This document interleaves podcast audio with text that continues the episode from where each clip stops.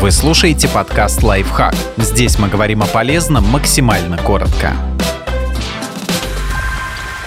Четыре самые умные птицы, по мнению ученых. Вороны считают до пяти, попугаи создают орудия труда, а голуби отличают Пикассо от Мане.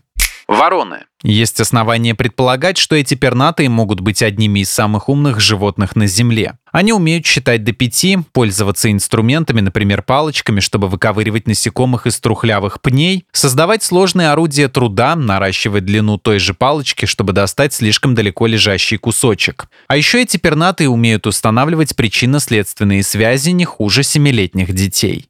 Сороки.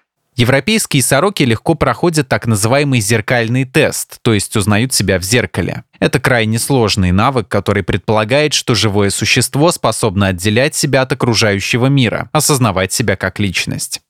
Какаду. Эти хохлатые красавцы, как и вороны, умеют создавать орудия труда. Например, взяв в клюв кусок картона, разгребают гальку в поисках пищи. Или делают из палочек и подсохших растительных коробочек с семенами своеобразные барабаны, на которых выстукивают любовную песню для самки. Любопытно, что у каждого самца при этом есть собственный узнаваемый ритм и даже мелодия. Кроме того, какаду талантливые танцоры. Они прекрасно чувствуют темп, ритм и умеют согласовывать движения с повышением громкости и тона музыки.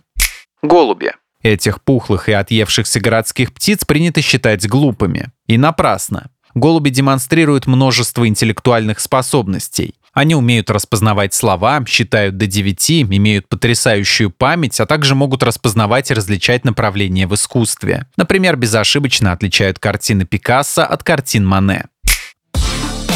Подписывайтесь на подкаст «Лайфхак» на всех удобных платформах. Ставьте ему лайки и звездочки, оставляйте комментарии. Услышимся!